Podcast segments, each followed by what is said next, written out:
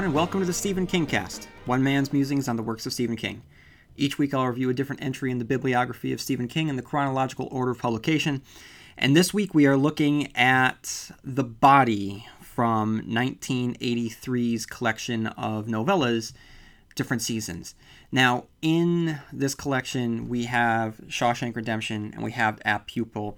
Uh, we have The Body, and then the fourth one is The Breathing Method. This podcast is the last review that I'm doing of any of these stories from different seasons. Um, I've reviewed Shawshank Redemption, Rita Hayworth in the Shawshank Redemption. I apologize. I've reviewed Apt Pupil, and here I'm reviewing The Body. Um, I've also reviewed uh, Shawshank Redemption, the movie, Apt Pupil, the movie, and stay tuned next week as I review uh, Rob Reiner's 1986 classic, Stand By Me. Um, I'm not going to be reviewing the breathing method because uh, I just, it's a story that I find very boring. Um, it doesn't really do anything for me, and I want to make sure that this podcast, you know, is something I enjoy doing. I don't want to feel as though I'm, uh, you know, punishing myself. Um, and be perfectly honest, I want to move on from different seasons. Uh, you know, the the podcast episodes are coming out, you know, week by week. Um, but I've been really working with this particular uh, publication since early September, and as I record this, it's mid October. So I, I want to move on to the next uh, to the next publication. Um, but Stand by Me, um, sorry, The Body. It's it's a classic, um, and it is the the um, the, the, the novella that a lot of people point to um, when they run into non Stephen King fans who talk about, oh, I don't like Stephen King. You know, he's scary. You know, he's that that guy that likes to scare us. You know, I don't like blood and gut stuff. And this novella, along with um, you know Rita Hayworth and The Shawshank Redemption, tend to be the two examples that people give to you know, provide a counter argument to the belief that Stephen King is just a horror writer, just, you know, a scare tactician, um, that there's something else to him. And this novella is beloved by a lot of Stephen King fans. Um, and, you know, they say that this means something to them. And I know a lot of people that it means something to them. And this novella, of course, was taken by Rob Reiner and spread to the masses with 1986's um, Stand By Me, um, which I feel, well, I'll get into the review of that that next week, so so make sure that you stick around. Now, before I get into the body itself, I feel as though Stephen King is is working towards something. All right, in 1986, um, he's going to publish It and it i don't know. Part of it is because i i um i have a real preference to it partially because that was the first stephen king anything that i had read. Um but if you ask people what their favorite stephen king novel is a lot of them are going to say it. There's something special about it. And i think that he worked through some uh, tropes and he created some concepts and some archetypes that he took and he carried into it. And so I just see the body really as just it's a rough draft um, for for what he's going to do later on. Um, so it's a rough draft that he's just later going to polish and perfect when it comes time for for it. So before I get um, any further into the review, I'm going to read the Wikipedia summary. The Body is a novella by American writer Stephen King, originally published in his 1982 collection Different Seasons, and in 1986 adapted into the film Stand By Me. Some changes were made to the plot of the film, including changing the setting date from 1960 to 1959 and the location of Castle Rock from Maine to Oregon. The story takes place during the summer of 1960 in the fictional town of Castle Rock, Maine. After a boy from Chamberlain, Maine, named Ray Bauer, Brower, disappears and is presumed dead, Gordie LaChance and his three friends, Chris Chambers, Teddy Duchamp, and Vern Tessio, set out to find his body after telling their parents they will be camping out. During the course of their journey, the boys, who all come from abusive, dysfunctional families, come to grips with some of the harsh truths of growing up in a small factory town that does not seem to offer them much in the way of a future. In comparison to King's prior works, the narrative of the body is complicated in that it is told in the first person point of view by the now 40 something novelist Gordon LaChance. Most of the story is a straight retrospective of what happened, but comments or entire chapters that relate to the present time are interspersed throughout. Although he is only 12 at the time of the story, Gordy's favorite diversion is writing and storytelling. Three times during the narrative, he tells stories to his friends, and two stories are presented in the text as short stories by Gordon LaChance, complete with attribution to the magazines in which they were published. So here is the actual plot. Vern Tessio informs his three friends that he has overheard his older brother Billy talking with his friend Charlie Hogan about the location of the corpse of Ray Brower, a boy from Chamberlain, a town 40 miles or so east of Castle Rock, who has gone missing while going out to pick blueberries with one of his mother's pails. The four friends decide that they will find it so as to be famous. The boys walk along the railroad tracks towards the presumed location of the corpse. Along the way, they trespass at the town dump and are chased by trash man Milo Pressman's dog Chopper. Milo insults Teddy's father, which causes Teddy to unleash his anger on Milo. Gordy and Vern are nearly run over by a train while crossing a bridge. While at a resting point, Chris predicts that Gordy will grow up to become a famous writer. Perhaps he will he will even write about his friends one day. When they finally find the spot where the body lies, a gang of bullies arrives just after they do. The gang is composed of Vern's older brother Billy, Charlie Hogan, Chris's older brother Richard Eyeball Chambers, Norman Fuzzy Bracowicz, John Ace Merrill, and two others. The older boys are upset to see the four friends, and during an argument, Chris pulls a gun belonging to his father from his bag and fires into the air. Chris then threatens Ace, the leader of the gang. After a brief standoff, Ace realizes that Chris is serious, and the teenagers leave. Having seen the body, the boys realize that there is nothing else to be done with it, and return home without further incident. The older boys decide to phone in the location of the body as an anonymous tip and is eventually found by the authorities as a result. Some days after the confrontation, Ace and Fuzzy break Gordy's nose and fingers and kick him in the testicles, and are on the verge of harming him more seriously when they are run off by Gordy's neighbor, Aunt Evvie Chalmers. Chums. Chris's brother breaks his arm and leaves his face looking like a Canadian sunrise. Ted and Vern get less severe beatings. The boys refuse to identify their assailants to the authorities, and there are no further repercussions. The narration then goes into fast forward. Gordon describes the next year or so briefly, stating that Teddy and Vern drift off, befriending some younger boys. In high school, just as Chris predicted, Gordy begins taking college preparation courses. Unexpectedly, so does Chris. In spite of abuse from his father, taunts from his classmates, and distrust from his teachers and school counselors, he manages to be successful with the help of Gordy. He mentions that Ace spent time in prison, and by the time he's released, he's a mess. The final two chapters describe the fate of Gordy's three friends, none of whom survive past young adulthood. Vern is killed in a house fire after a party. Teddy, while under the influence of alcohol and drugs, crashes his car, and he and his passengers are killed. Chris, who became an outstanding high school and college student and was in his second year of law school, is stabbed to death after trying to stop an argument in a fast food restaurant.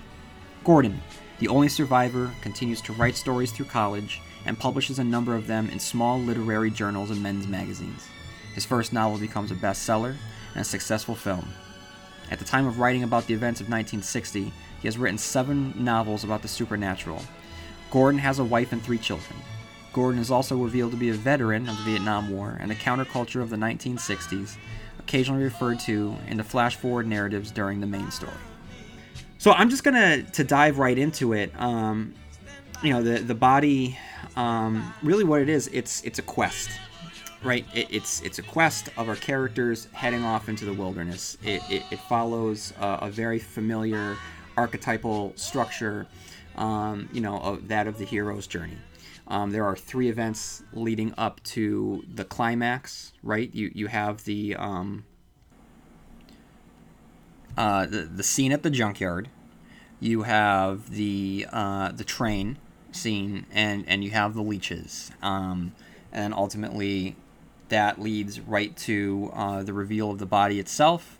Um, and when they they confront the body. They also uh, confront their bullies, um, and then everything after that is the resolution. So it's a pretty tightly knit little story that follows the traditional, um, you know, uh, plot structure. Um, and it's it's so basically it begins with an italicized section set in the present, and we know immediately that's the narrator looking back on his past. It then cuts to the past, and we are placed in Castle Rock, the town previously established in the Dead Zone and Cujo, though the events of this story take place years before either of those novels.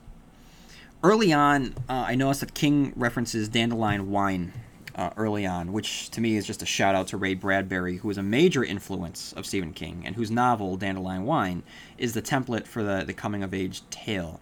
Um, which Stephen King uses to, to great effect. Um, and like Ray Bradbury, Stephen King loves creating fictional towns and populating them with, with rich characters. Um, Greensville, I off the top of my head, I'm sorry, I'm not doing my research on this, but um, oh my god, uh, Greensville, Illinois, I want to say is is the name of Ray Bradbury's uh, little town that he likes to to write of, um, just like Castle Rock is for Stephen King.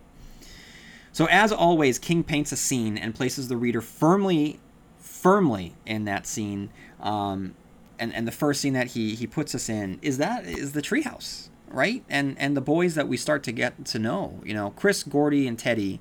Um, are all very well realized characters, and, and Vern. Um, Teddy, we learn, has suffered a horrific attack from his father who had shoved both sides of his head against the stove, melting his ears in the process. Now, this is such a, a, specific injury that sets the character apart from other characters that you might have read that have suffered abuse. Um, so I just it really sets him apart. And you know, King doesn't waste time detailing his character traits either. He's he's fun loving, he's a risk taker, he'd do anything on the dare, right? You know, he's hot headed. So we learn who who um, Teddy is right away.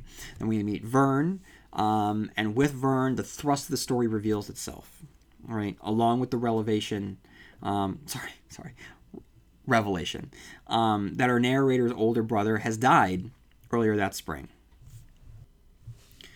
I cried when I heard, and I cried more at the funeral, and I couldn't believe that Dennis was gone. That anyone that used to knuckle my head or scare me with a rubber spider until I cried or give me a kiss when I fell down and scraped both knees bloody and whisper in my ear, Now stop crying, you baby. That a person who had touched me could be dead. It hurt and it scared me that he could be dead but it seemed to have taken out all of the heart of my parents. For me, Dennis was hardly more than an acquaintance. He was 10 years older than me, if you can dig it, and he had his own friends and classmates. We ate at the same table for a lot of years, and sometimes he was my friend and sometimes my tormentor, but mostly he was, you know, just a guy. When he died, he'd been gone for a year, except for a couple of furloughs. We didn't even look alike. It took me a long time after that summer to realize that most of the tears I cried were for my mom and my dad fat lot of good it did them or me. So, this information combined with the quest to find the dead body offered by Vern tells us that this will be the tale of a character's growth from childhood to adulthood, the body being the symbolic death of his childhood, the confirmation of his eventual future. After the boys make the decision to find the body, the readers are given a section of Gordy's first story about a boy named Chico with brother issues. Gordy later criticizes his own story, and I'm glad that he did. Um, and uh, I don't know. This. I wanted to love reading this story. I have not read this story, and I mean the body, um, since I first read it when I was around Gordy's age, right? And I got to the scene, and I was into it, right? And I got to the scene where all of a sudden it's about Chico and I it was just the, the my experience just came screeching to a halt, and I just stopped caring, and I started to get frustrated because this to me just it seemed very indulgent. Stephen King is going to illustrate, you know, Gordy's um, storytelling abilities with the lard ass Hogan scene later on. Um, but this to include a scene that is so on the nose, right? The, the death of the brother, it, it's it had already been established very, very well, subtly. This like I said, is just it's a little bit too obvious, um, and just shoving it down our throats. Uh, it, it just it's not something that that I really liked uh, reading, and I don't know. I don't know exactly what he was trying to do with it, um, but it it definitely wasn't working uh, for me. Uh, now on page three twenty eight. Uh, Stephen King provides us a wonderful description of Castle Rock, which is important because this is a town that we are going to be spending a lot of time with. We've already spent time in Castle Rock, um, in Cujo, in the Dead Zone, we'll be seeing Castle Rock again in the Dark Half, in Needful Things. Um, it's an important town in uh, the Stephen King universe, so it's important that we get, you know, wonderfully rich descriptions, such as Behind us was Castle Rock, spread out on the long hill that was known as Castle View, surrounding its green and shady common. Further down Castle River, you could see the stacks of the woolen mill spewing smoke into the sky the color of gunmetal and spewing waste into the water. The jolly furniture barn was on our left, and straight ahead of us the railroad tracks, bright and heliographing in the sun. They paralleled the Castle River, which was on our left. To the right was a lot of overgrown scrubland. There's motorcycle track there today, they have old scrambles every Sunday afternoon at 2 p.m. An old abandoned water tower stood on the horizon, rusty and somehow scary. So, little descriptions like that go a long way in, in putting together a, a geography of Castle Rock. It's very important for us to, to be able to have that. And his talents as a writer are on full display in the story, even though it's not a, a very long story. But we have a great description of summer here um, on page 338. But there was more to that summer than our trip across the river to look for Ray Brower, although that looms the largest. Sounds of the Fleetwoods singing Come Softly to Me, and Robin Luke singing Susie Darlin', and little Anthony popping the vocal on I Ran All the Way Home. Were they all the hits in that summer of 1960? Yes and no. Mostly yes. In the long purple evenings when rock and roll from WLAM blurred into the night baseball from WCOU, time shifted. I think it was all 1960, and that the summer went on for a space of years, held magically intact in a web of sounds the sweet hum of crickets, machine gun roar of playing cards riffling against spokes of some kid's bicycle as he pedaled home for the late summer of cold cuts and iced tea, the flat Texas voice of Buddy Knox singing, Come along and be my party doll, and I'll make love to you, to you. And the baseball announcer's voice mingling with the song and with the smell of the freshly cut grass. This is very much Stephen King's um, past he is very much working through his own memory and bringing it to the, the forefront. It's it's his love letter to his childhood, um, but there's a timeless quality here, right? That I think that we can all plug into, and it's it's scenes like this that that make this story what it is. Now, King provides two scenes in a row where we see the faults of adults. So it's apparent now that it serves the same function to the narrative as a rain cloud on a sunny day. The golden summer that represented their youth is going to be washed away into the gray world of adulthood, where cashiers try to scam their customers and landfill managers sic their attack dogs on children. But it, I don't know. I, it's funny to me at this point. Um, I'm at the age where I just I can't relate to the kids the way that I'm supposed to. In the case of Milo, the manager of the dump, I believe that we're supposed to be on the boys' side, rebelling against this awful man. Um, I just see a guy of low stature, probably someone who doesn't have much self respect, just getting taunted by children after they hurt his dog. There's nothing worse than being mocked by children when you're mad at them, trust me.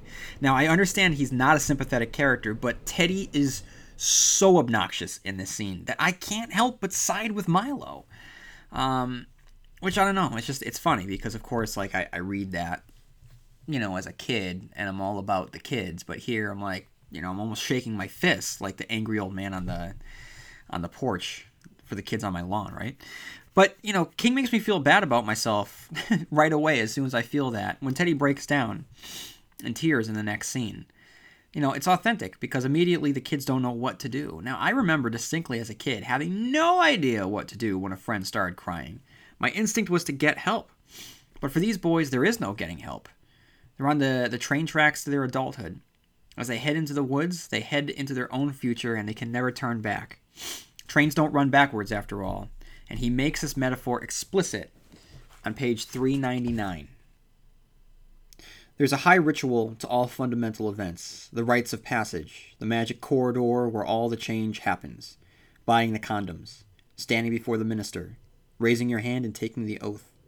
Or, if you please, walking down the railroad tracks to meet a fellow your own age halfway. The same as I'd walk halfway over to Pine Street to meet Chris if he was coming over to my house. Or the way Teddy would walk halfway down to Gate Street to meet me if I was going to his. Seemed right to do it this way, because the rite of passage is a magic corridor, and so we always provide an aisle. It's what you walk down when you get married, what they carry you down when you get buried. Our corridor was those twin rails, and we walked between them, just hopping along toward whatever this was supposed to mean. You don't hitchhike your way to a thing like that, maybe. And maybe we thought it was also right that it should have turned out to be harder than we had expected. Events surrounding our hike had turned into what we had suspected was all along serious business. Now, speaking of trains, the scene in which they cross the river has to be the best out of the entire novella. Specifically, the passage in which Gordy relates the experience that comes when he realizes that the train is on its way. Now, look, this isn't a horror novel, but it's not without suspense. And the scene is incredible. Now, after the train scene comes the crux of this story. It's not about a boy mourning the loss of his brother, or even the search for a body. It's about the reality of the future and the realization that you can't always bring everything you want into it. There have to be sacrifices. In the case of Gordy, he is faced with the fact that soon he will have to sacrifice his friends in order to fill, fulfill his potential. To a child whose only life is defined by his friendships, this is a terrifying idea, but it's a necessary one. Between pages 376 and 379, um, Chris lays it all out for, for Gordy, um, specifically stating that your friends drag you down, Gordy. Don't you know that? He pointed at Vern and Teddy, who were standing and waiting for us to catch up. They were laughing about something. In fact, Vern was just about busting a gut. Your friends do. They're like drowning guys that are holding onto your legs. You can't save them. You can only drown with them. So, you know, like I said, if this hadn't been pointed out to him by Chris, Gordy might have thrown his life away. But Chris is the one to break it to him, saving him, just as he had, had saved Teddy when he had caught him falling out of the tree.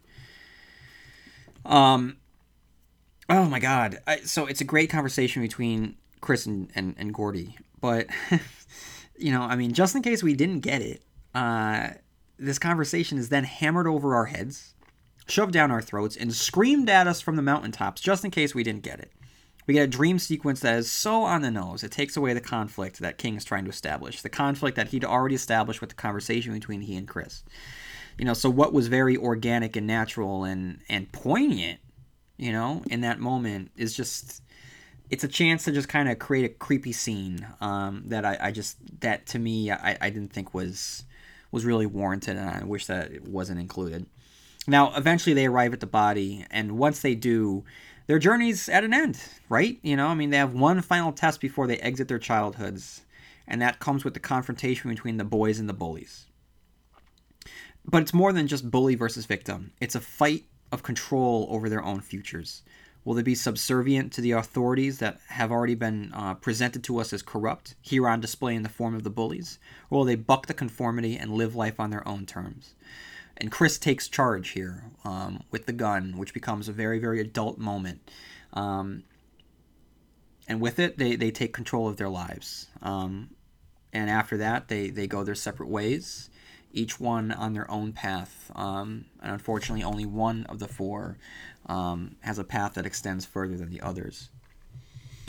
Um, now I'm gonna talk like very briefly about some of the characters here. Uh, so I mean, Gordy, you know, I mean, we learned that Gordy, you know, everything that we need to know about him is, is because of his brother, right? You know, I mean, he's he's suffering the loss of his older brother, while his parents have retreated inward. You know, if they were ever present in his life, they, they aren't any longer, and they were barely present when when the brother was alive you know, and the thing is that they're, they're old enough to be his grandparents. You know, they're, they're distant and apathetic to Gordy. You know, choosing instead to live with the ghost of the dead brother. You know, I mean, King even makes a point to have a scene in which Gordy's father is watering a dead garden. You know, I mean, eh, it's just it's not as if Gordy had uh, Dennis had made his life better. You know, even when he was alive, Gordy lived in his shadow. You know, so this is a character that is you know just on the verge. You know of of so much. I mean, he's in constant pain. Um, so he needs this quest. You know, he needs to go out. He needs to, you know, for him, it's a way to embrace life. You know, even when he's seeking, in a way, death. Right. Um. And when it comes to Chris, King waits to give us anything about Chris, um, other than his name at first. First, we meet, you know, Gordy, and then Teddy, then Vern, and then he really starts to get into Chris. After all the other characters, we learn about Chris's father, who, as King puts it, was always on a mean streak, often beating Chris so bad he had to stay home from school.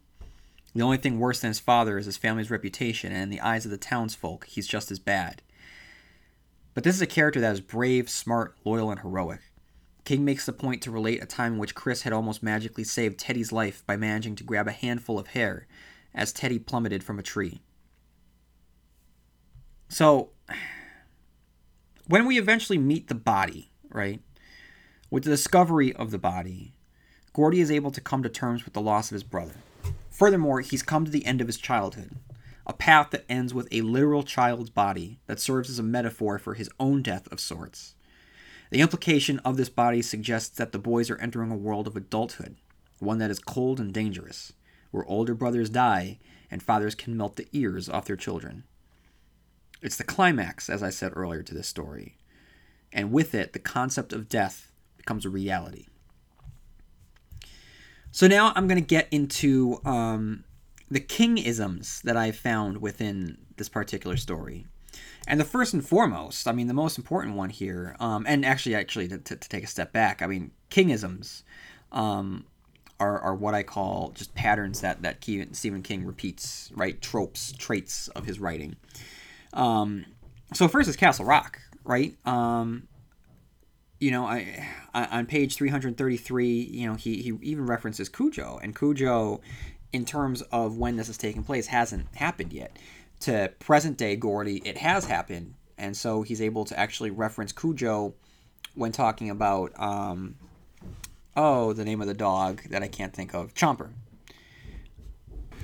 and we have Ace Merrill, um, Ace, you know, who first appears here, who will later, spoiler alert, appear in Needful Things. Um, you know, Mrs. Uh, Chalmers makes an appearance here, who is a minor character in both Cujo and Needful Things, aunt of uh, Needful Things character um, Polly. So, Needful, uh, sorry, Castle Rock is. Th- this is like the, know, not not the first real one, but this is the the first real one where Stephen King sort of develops the heart of, of Castle Rock. Um, and, you know, he's definitely going to kind of go back to this Castle Rock um, when it comes time for Needful Things. Uh, second Kingism um, is the magic of childhood. Uh, you know, like I said, this is the template that's going to later be used for it. Um, everything about this book is a prototype for that story. The the dead brother, the last summer of childhood, um, the mythology of the best friends that cannot last, the bullies. The only thing missing from this story um, is a supernatural child eating clown, but everything else is so so similar. Um, and yeah, it's just it's it's a huge Stephen Kingism. Um, three, we have Stephen King uh, referencing Chamberlain, Maine, which is the hometown of prom queen herself, Carrie White.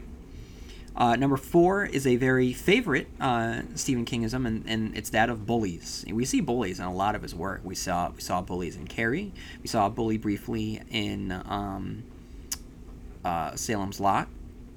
Um, we've seen bullies in uh, Greg Stillson in the Dead Zone as a sort of bully.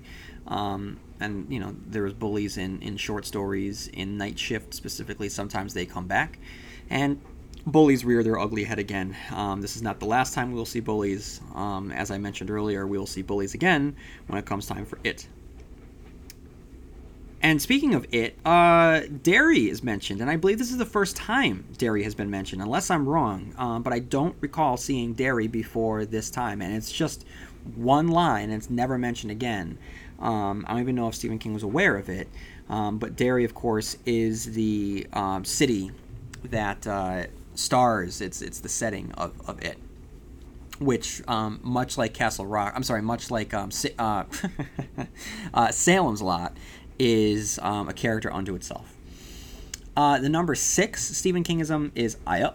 Okay, A Y U H. Um, just a little dialectical uh, choice um, on the part of Stephen King to illustrate the the mainness of his characters. Number seven, uh, another popular Stephen Kingism, is that the main character is a writer.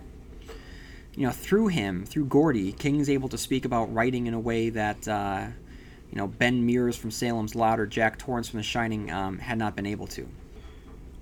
With Gordie, the, the novella gets metatextual. So, for instance, the boys joke about the impracticality of uh, the name of the fictional town Gordie used for his stories, which is then turned on its ear when Gordie starts making fun of the real, quote unquote, town names such as Castle Rock and Jerusalem's Lot. Furthermore, Vern becomes the petulant reader demanding to know what happens after the end, infuriated with the storyteller for not knowing what happens next. And Gordie even refers to his readers as gentle reader, which Stephen King will adopt later as constant reader. So this was a way for Stephen King to pour a lot of himself into, um, as he tends to whenever it comes with the writer as the main character. Our eighth Stephen Kingism um, is alcoholism. All right, um, we have definitely seen this manifest itself before. We've seen it in Salem's Lot with Father Callahan. We've seen it with um, Jack Torrance in The Shining. We see it here um, in The Body. Chris is terrified of being an alcoholic because um, his father is an alcoholic, so it's something that he's he's clearly struggling with. Um, the character Chris. Um, number ten. I'm sorry, number nine. Um, page three eighty-eight. We have the use of the N word, and I am so over it. All right. Um, the two two of the boys are talking to each other. Um, uh, and I just I, I can't. sorry, I I'm just kind of like losing my my thoughts here. Um, uh, so I, I've talked about this before on on the Kingcast, and um, you know I, I've had listeners actually write in to share their thoughts, um, which I really appreciate. Um, because again, I do not believe that Stephen King is a racist at all, and in fact, you know, with this here, you know, coming of age in the 1960s, um, you know, he definitely grew up during the era of the civil rights movement. I believe that he he stands for for everyone. He's an optimistic writer that believes in humanity. Um, I do not believe he's racist, but man, he tends to use the N word um, in order for us to. In this case, I don't even know if we're supposed to dislike a character. He just drops it, um, and he can. He has every right to. You know, I mean, that's that's a that's a huge debate that is beyond me. You know, where the rights lie um, to this word. When can it be used? When it cannot be used? I mean, I'm I'm. It's not even a criticism of Stephen King. I'm not necessarily criticizing him. I'm just pointing it out. Um, you know, um, right now I'm looking at my Blu-ray collection. I own every movie by Quentin Tarantino. Right? Who, you know, the last movie he made um, is a movie that I happen to just I just bought a poster of, um, Django Unchained, which I think it's a great film, and that movie is littered with the N word. It is just it is it is on so much display. Um, it's uncomfortable to watch. Um, and Spike Lee, the filmmaker, hates Quentin Tarantino for his use of the N word because he feels as though he Quentin Tarantino doesn't have the right to use it. So I don't know. I don't know. You know, it's one of those things. Like for whatever reason, I think that Quentin Tarantino can get away with it, and yet I get a little uncomfortable whenever Stephen King uses it. So I, it's it's definitely something worth talking about. I'm talking about it, and I'm not saying anything about it because I don't even know what to say about it. Um, but it comes up again on page 388 if you're looking for it. Um, and then on, excuse me, on uh, number 11 of Stephen Kingisms, we have uh, reference to uh, the Shawshank Prison, um, which, of course, uh, Rita Hayworth and the Shawshank Redemption is a short story included within this uh, collection as well. Um, so it's the second time within this collection that he's referring to the Shawshank Redemption. He refers to the events of the Shawshank Redemption in um, apt pupil. So those are all of the Stephen Kingisms that I found. I'm sure there are more. I'm definitely sure there are more, but those are the ones that I found, and that's that's good for now. So the only thing that we have less left um, is the quote. You know what piece of text boils all of this down to its barest essence. Um, and I think it's a very famous line from the movie.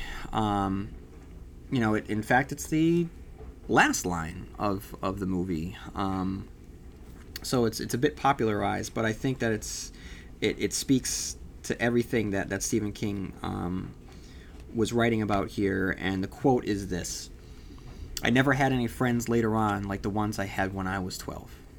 Jesus, did you? I think. I mean, th- there's more. I mean, there's more that I that you could, that I think that you could pull out of this. I, I think that you know I read earlier the quote about the, the, the friends dragging you down and, and making you drown. I think that could just as easily be the quote. This one's a lot more optimistic, um, and it, it has that wistfulness. Um, um, and the nostalgic piece that I think is important here. So that's that's what I'm sticking with. So, um, thanks for sticking around, everyone. That's kind of all that I have to say about uh, the body. But make sure you stick around next week as I um, head back into Castle Rock to talk about uh, the 1986 Rob Reiner adaptation, Stand By Me. Um, if you have any thoughts on the body or anything having to do with Stephen King, um, your experience reading the the body for the first time, um, or any of uh, your Stephen King you know thoughts, please write in at stephenkingcast at yahoo.com. You can follow me on Twitter, Instagram, Facebook, Tumblr. Everything you could search for is Stephen King Cast. And if you have time, I ask you know just head on onto to iTunes and uh, write a review if, if you have some time on your hands. Um, because uh, the more um, reviews we get, the more the uh, word will will spread. So thank you everyone for listening, um, and I'll see you here all next week. Same King time, same King channel. Stephen King cast. I want, want you to know I love, I love you so. Please hold, hold me so tight. All through, the night. I speak soft.